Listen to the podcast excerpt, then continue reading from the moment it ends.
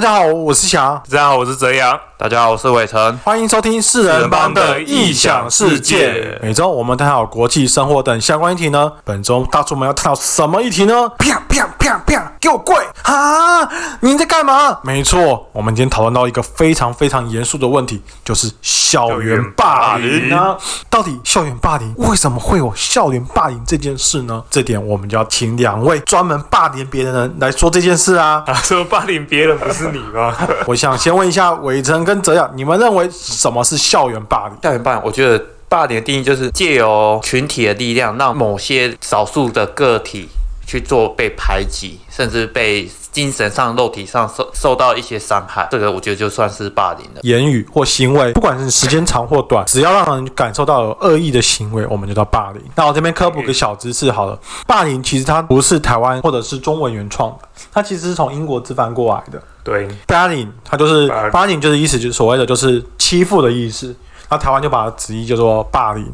那我觉得霸凌这件事情来说，这你有个重复的恶意的行为，让对方感受到不舒服，好长的一段时间，我们都可以统称认为霸凌。没错，你们对于霸凌的话，有什么自己从求学时期会遇到哪些校园霸凌事件呢？啊，我先道歉。其实我我必须承认，你就是加害者，我就是加害者。高中的时候，我们班有一个男生，长得很像那时候死神唐牛，然后他就是有时候情绪会有一些比较激烈的反应，所以那时候我们一群同学还蛮喜欢，就是去排挤他，或是一些言语上的攻击他。然后那时候我觉得我们班导师也有一点点就是放纵这个行为，所以大家都以欺负他为乐。这个我真的觉得，我现在深深的后悔，我都担心我以后如果小孩也被霸凌时候该怎么办。对，所以我觉得其实校园霸凌的时候的事件频传，其实现在在校园中真的是很普遍，因为毕竟少班上大家都知道，班上总是有一些呃行为比较特殊的小孩。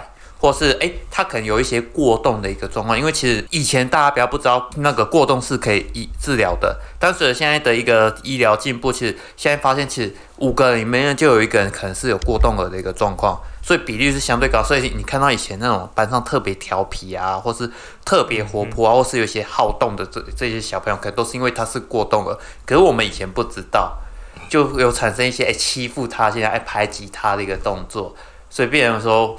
我真的深深体会到，其实以前各个班可能都有一些这个相关的行为。那我这这边真的是。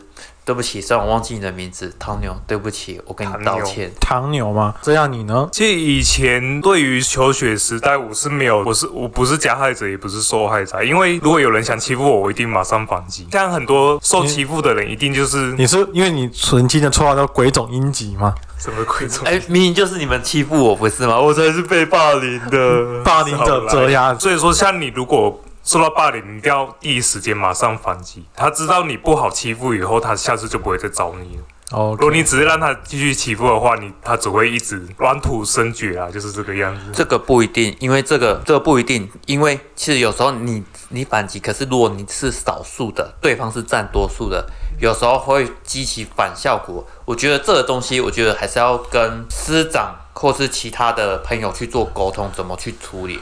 因为你有时候只是当下反击，反而引起更大反。比如这样讲好了，呃，我刚刚提到我那个高中同学汤牛，其实他一开始也是反击，可是他在班上算是少数的一个部分，反而引起更多人想要去激怒他。当那不断的激怒他，情下他把他行为更加的放大的时候。他个更愤怒的时候，他就会造做出一些更超脱序的一个行为的时候，其实老师就会介入。可是这介入不见得是惩罚霸凌的，然后可能是惩罚被欺负的那个人。加加害被害者。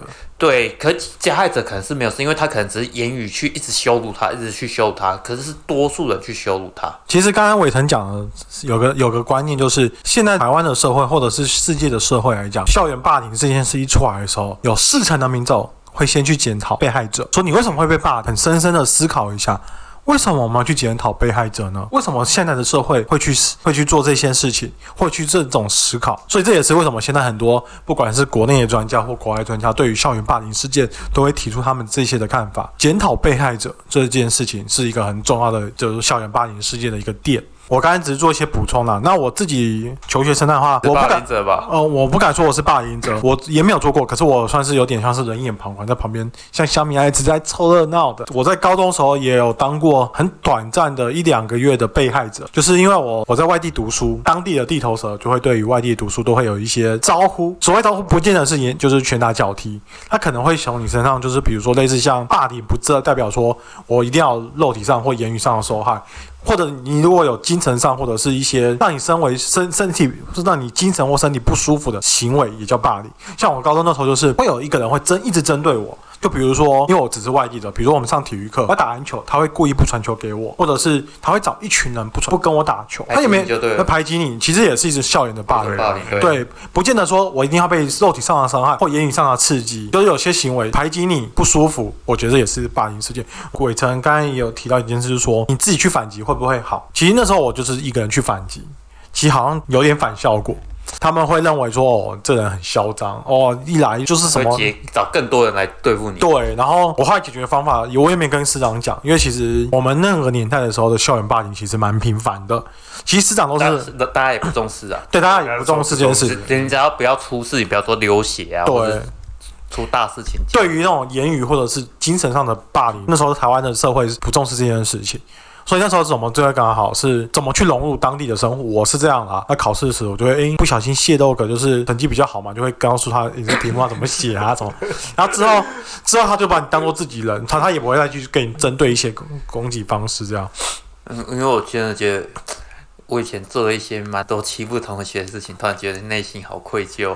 对啊，其实我们台湾统计来说，最多的就是言语霸凌，大家会去嘲笑别人的长相多或者会去嘲笑别人的功课，或嘲笑别人的家庭，这是台湾目前最常发生的校园暴力事件的。就还有很多常常恶作剧同学，那那同学其实并不开心，但是我们以气就是作剧他，那看他的反应为乐，你知道吗？以前我必须承认，我以前蛮幼稚的，所以就是一直都是。你一直都很幼稚吧？你知道我以前呢，就是学校不是那种木头椅子，四个角嘛，对啊对不对？啊，然后班上中午不是都有水果，啊，水果就有一次那是小番茄，然后就把小番茄放在那四个椅子的脚下，这样轻把椅子轻轻放在四颗番茄上，不会破。可是唐牛先生不好是上下课回来就直接坐下去之后就直接爆汁。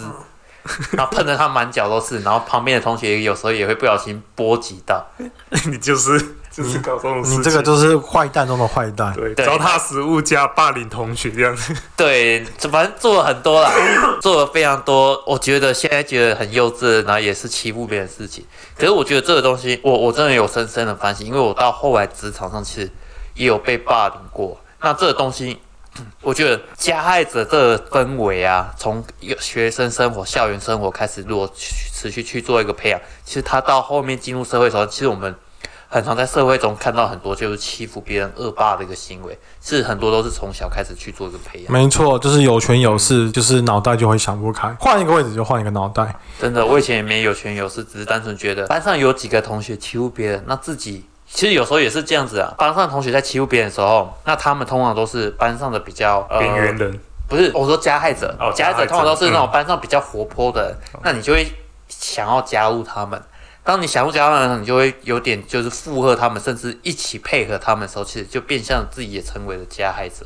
没错，而且你会担心这样做，那是不是等于你不是他们那一群？那下一次他对付的对象会不会到自己身上？校园霸凌事件的话，那你觉得政府要怎么做才能去杜绝这些关系，或者是社会这个氛围要怎么去塑造一个形象，让校园霸凌事件比较不容易频传呢？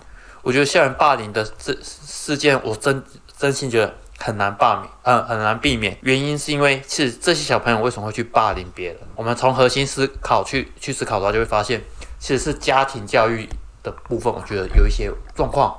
那可能父母在教导小孩的时候，就是比较偏向强势去处理，所以就变成说，哎，我今天太过强势的话，小孩子就觉得说，哎，我对别人都可以这样子的去做处理，然后其实变成他在学校校园也是用相同的一个处事态度去，就是要怎么去减缓这个状况，我觉得很难避免，因为原生家庭的状况不一样。那这边的话，就可能我觉得师长以及专业的社社工或是一些辅导人员，要在校园的一个，我觉得占比要提升。其实很多人被欺负以后，他没有抒发的一个管道，我们要提供抒发的管道以及辅导的一个课程与工作的部分。说到辅导，我让我想到一件事情，大家还记得吗？前几年不是立法院讨说什么教官要离开校园？那这样你认为教官离开校园会比较好吗？还是你认为教官必须要必须要在校园里面真但扮演一个很重要的角色？首先，我们要先了解教官的职务职务什么，在我们印象中，教官就是。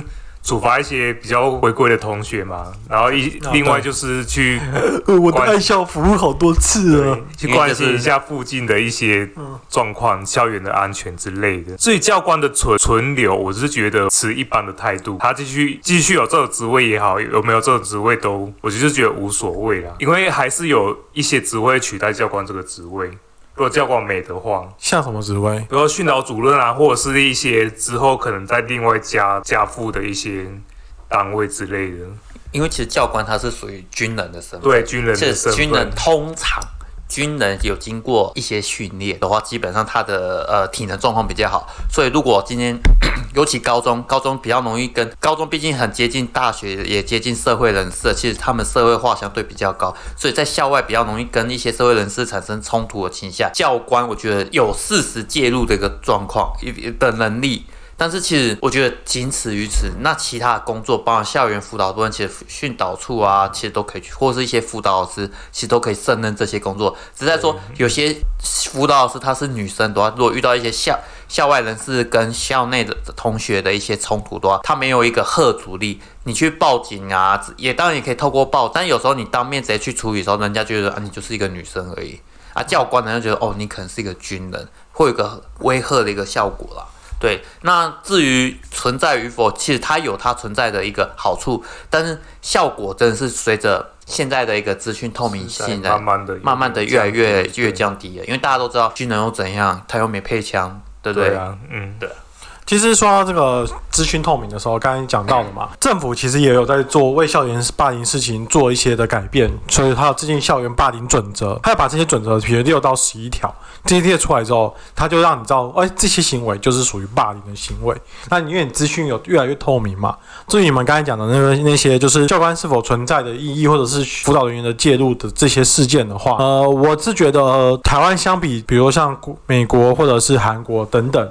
其实已经算是配置的也蛮多的，但其实远远的还不够。校园就是一个社会的群体，那社会什么样各式各样的人就有。但我只能说，我是支持教官在在校园里面的，因为其实很多东西是可能训导处或者是辅导师、张师没有办法去介入。比如说像是，就像刚刚伟伟成刚才讲了，比如偷钱，男男男生，比如比如不要说偷钱啊。男生打架，教官可能他毕竟有英军人在。高中男生毕竟都还是会有忌惮一点教官，比如说打架的事情。像以前我我读的高中来讲，我们班就是全校最最烂的一班。可是这些人永远不敢打教官，可是他会不理不不理训导主任，因为训导主任大家的印象啊，我只是说这是既定印象。就是头发秃秃的，然后不是瘦瘦就肥肥的那边呃走路的，哎哎哎，同学不要打架，同学不要打架。其实对高中男对高中男生其实是没有比较违和性的，对升级班老师而已，对升级班老师没什么威严啊。对，可是如果如果是教官啊，毕竟是军人出身，他就有个问题，干什么滚？高中男生，除非你真的是坏到不行了，你的家庭教育已经让你让你接受的教育，让你对于警察或军人是有一个威吓在的话，教官这些基本上做的这些事，他不能做完全杜绝，他可以第一时间去把这些事情给制止，这样。如果打教官是在军法里面叫做，因为他在等于执行中吸对执行中的军人是比较要走军法，对不对？说到这个问题，这里其实也蛮蛮好的，是教官到底虽然他是军派子，可是他就是挂在校园里面，所以很多人是说打教官这件事情，他到底算不算是军法？其实这这件从以前就有很多两派不一样的意见呢。嗯嗯，有些人说教官就是挂在。他就是挂在教务职这样，虽然他是他是军人的身份，可是他毕竟现在已经转职了，转成教官。打教官可能判的刑责会比较重一点啊，毕竟他因为身上多子这样。以前就是有传说说，你如果打教官，因为教官如果他是还在上班的过程中，其实他算是君子军人。军人的话，你你打他的话，就等于点违反军法，其实判的刑会很重。所以大家因为这样子，所以不敢对教官这样，所以教官他才比较有那种威吓性哦。啊，你如果打一般老师，说实话，顶多是民法或者刑法伤害罪，但是这罪行都很低。一般来讲，这个说法是教官自己编的吧？因为军法是处罚你身为军人，比如说我是军人，我要去打军人，那我才受军法。我是一般百姓，我去打军的，那就是刑就是刑法，就一般刑法而已啊。那个是教官自己胡乱的。你们刚才讲的，为什么教官会有这个职缺？其实有很大很大的原因，是因为一般的教师或者是教职员或者学校的人士。他们会有所谓的事情在那边巧，所以你才会发现，哎，有一个教官在，他又有个威严在，让这些巧的事情需要透过更另外一层的方式才会去做这样子。校园霸凌事件其实不止检讨加害者、被害者跟家双方的原生家庭里面，我觉得校园怎么去看待这件事情，我觉得是很重要的。就比如说我们最常听到的就是我们前阵子有讲的嘛，南投口交圣徒事件，那就是校园霸凌事件。为什么会大家引起愤怒？不是因为霸凌这件事引起愤怒，霸凌这件事基本上在台湾每天都会发生的事情，是高层都把这件事压下来，校方都把这件事压下来。也不重视啊。不重视或者是私底下去抢，为什么这会造成一些网络上的波澜，或者社会群体的一些亢奋？校园霸凌事件，我觉得从学校根本的改革是一个很重要的原因啊。因为像南投那件事情，那个警察的一个态度就让人家很很愤慨啊。重点，校长还说没有这回事。一开始他第一时间是说没有这回事，因为我觉得应该是有关系去，应该是关说对，是对啊呀，对。对啊，这个又扯到说，哎、其实性侵害这部分，校园的一个性侵害，其实我觉得，尤其在校园，男生跟女生，其实。在互动过程中，其实随着年龄增长，其实大家都会想要交男女朋友，但是有时候哈，那时候大家都没有经验，有时候哈单相思的时候，有时候会有胁迫另外一方的。等一下，我我自首。你有性侵害过？那个我没有性侵啊，但我有就是也没有性骚扰你以，前不是把某人压在墙壁上吗？那是泽雅。那不是，我是说你压邓玉琴在墙壁上。那是邓玉琴叫我去压她的，没有啊，就是我自首高中的时候，女生夏天不是穿裙子吗？从楼梯下走下来的时候，我会故意做伏地挺身。我自首干嘛干嘛？高中血气方刚，血气方刚的，我们要做伏地精虫挺身。充脑就对了啦。我今我我赶快做伏地挺身，发泄在体力身上，没有去侵侵犯别人呐、对不对？干嘛干嘛？没有，我以前不会做这种事情。哦，所以你就直接去侵犯，我不像我是做伏地挺身。没有，我这我以前是纯情男。哎好好好好，我以前跟女生讲话都会脸红的，怎么敢？好好，这样这样这样。那你对于，喂 那你觉得呢？子安，你刚才你对于就是对于校园的霸凌或者是性侵，你觉得取消或者是要怎么做会比较好呢？我先讲一个案子好了，这是在三你自己的案子吗？当然不是喽，这是在三月份在法国发生的。他的受害者是一位十四岁的少女，那加害者是这位十四岁少女的闺蜜和这位少女的前男友。然后因为因为后来不知道什么原因，就是这对加害者一直在网络或者是网络或者是什么地方上一些散播一些谣言去攻击这位受害者，然后后来他们就说，那我们约出来谈判。就一约出来的前男友就是对这个受害者十岁少女就拳打脚踢，就把她打得蛮严重，然后最后两个人又合力把她丢进水里，所以这位少女就淹死。这件事情在法国就是产生蛮大的一些社会化了，因为法国虽然有一些霸凌的机制，但是它霸凌的机制其实并不是那么的完善。嗯，它你可以去报警，但报警你要透过很多程序，那很多人还宁可选择那我就是转学就好。那也有人说，重点就是这对就是说加害者他们也对于就是检察官受理的时候，他们也是觉得哦，我没什么错啊，怎么样的？应该是说欧美这方面，其实他们对于霸凌这件事情好像习以为常。在国外，差不多有超过百分之二十的人会成为霸凌的对象。我刚刚查一下，嗯，台湾啊，有高达四成的人啊，在校园时时期有曾经霸凌或是参与霸凌的一个经验。台湾哦，那甚至有高达五成，接近六成的人目睹霸凌的一个状况，但是没有，就是袖手旁观。对，所以其实霸凌这个状况，其实在台湾发生的频率，我觉得很高，而且我觉得。人民的一个呃素养教育啊，随着年那个时代逐步的增加，但是增加的没有非常多情况，是有时候家长他们的一个态度啊，就决定小孩子之后在学校的一个态度。就像你刚才讲的，其实校园就是一个小社会的缩影。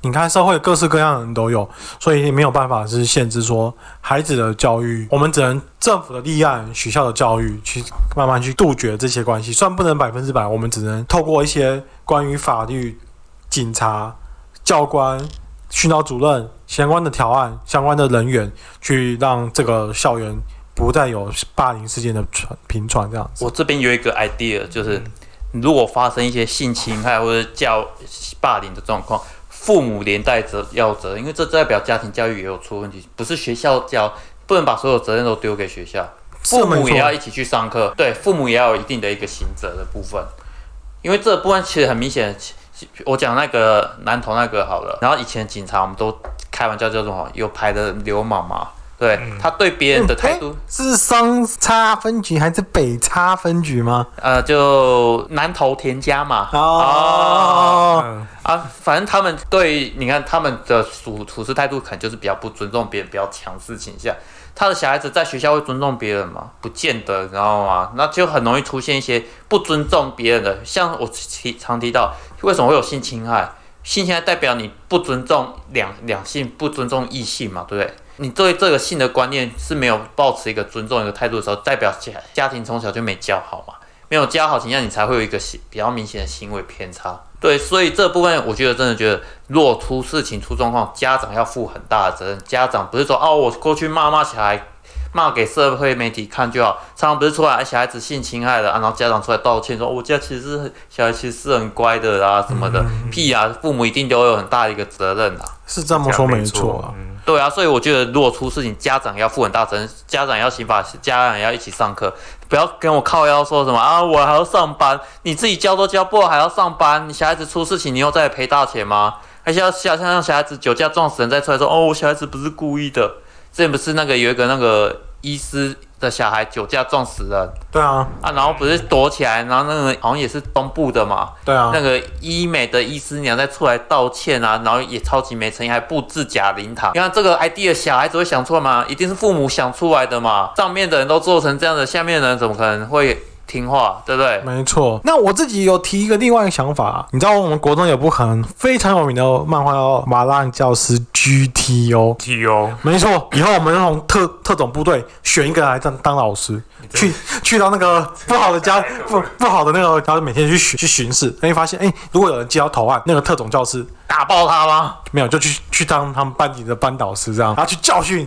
去矫正他，我们就是巨球狂啊！鬼这个头鹰击，鬼爆鬼多爆，鬼爆。那这样呢？你落差太大了，知道吗？鬼爆啊！因为你知道为什么会讲到鬼爆吗？这他以前在国中干一件很很蠢的事情，他在国中那个校园制服后面写“鬼爆”两个字，那不就是你叫我写的吗？好好屁孩哦，你们两个。就叫我写的啊，不是吗？你不是说立志以后要打爆这些小屁孩吗？然后我的提议就是，其实之前也有人提议过的，就是把刑法下修年龄。现在刑法的刑责是十八岁嘛，所以你要负就是负完全的刑法责任。然后很多人就是说，那我就是直接下修。我觉得这样子下修也没关系啊，就是我们八年就是差不多从十五六岁开始。但其实刑法它是，我觉得刑法是因为要惩罚他，因为他是有一个完全行为人。这部分为什么民法之前二十岁要下修到十八岁？因为很尴尬是刑是法你十八岁就等于完全行为人的，可是民法却是要二十岁才能有完全行为人，所以他现在下修到十八岁。那如果像你刑法下修到假设十六岁，那民法不就等于也要下修到十六岁？这部分我觉得不见得，因为刑法是代表说你已经有完全行为能力，你要负责。可是这些行为人其实他真的是有经过深思熟虑的，没有代表他心智还不成熟。我觉得我们要想办法是怎么辅导他，让他心智成熟。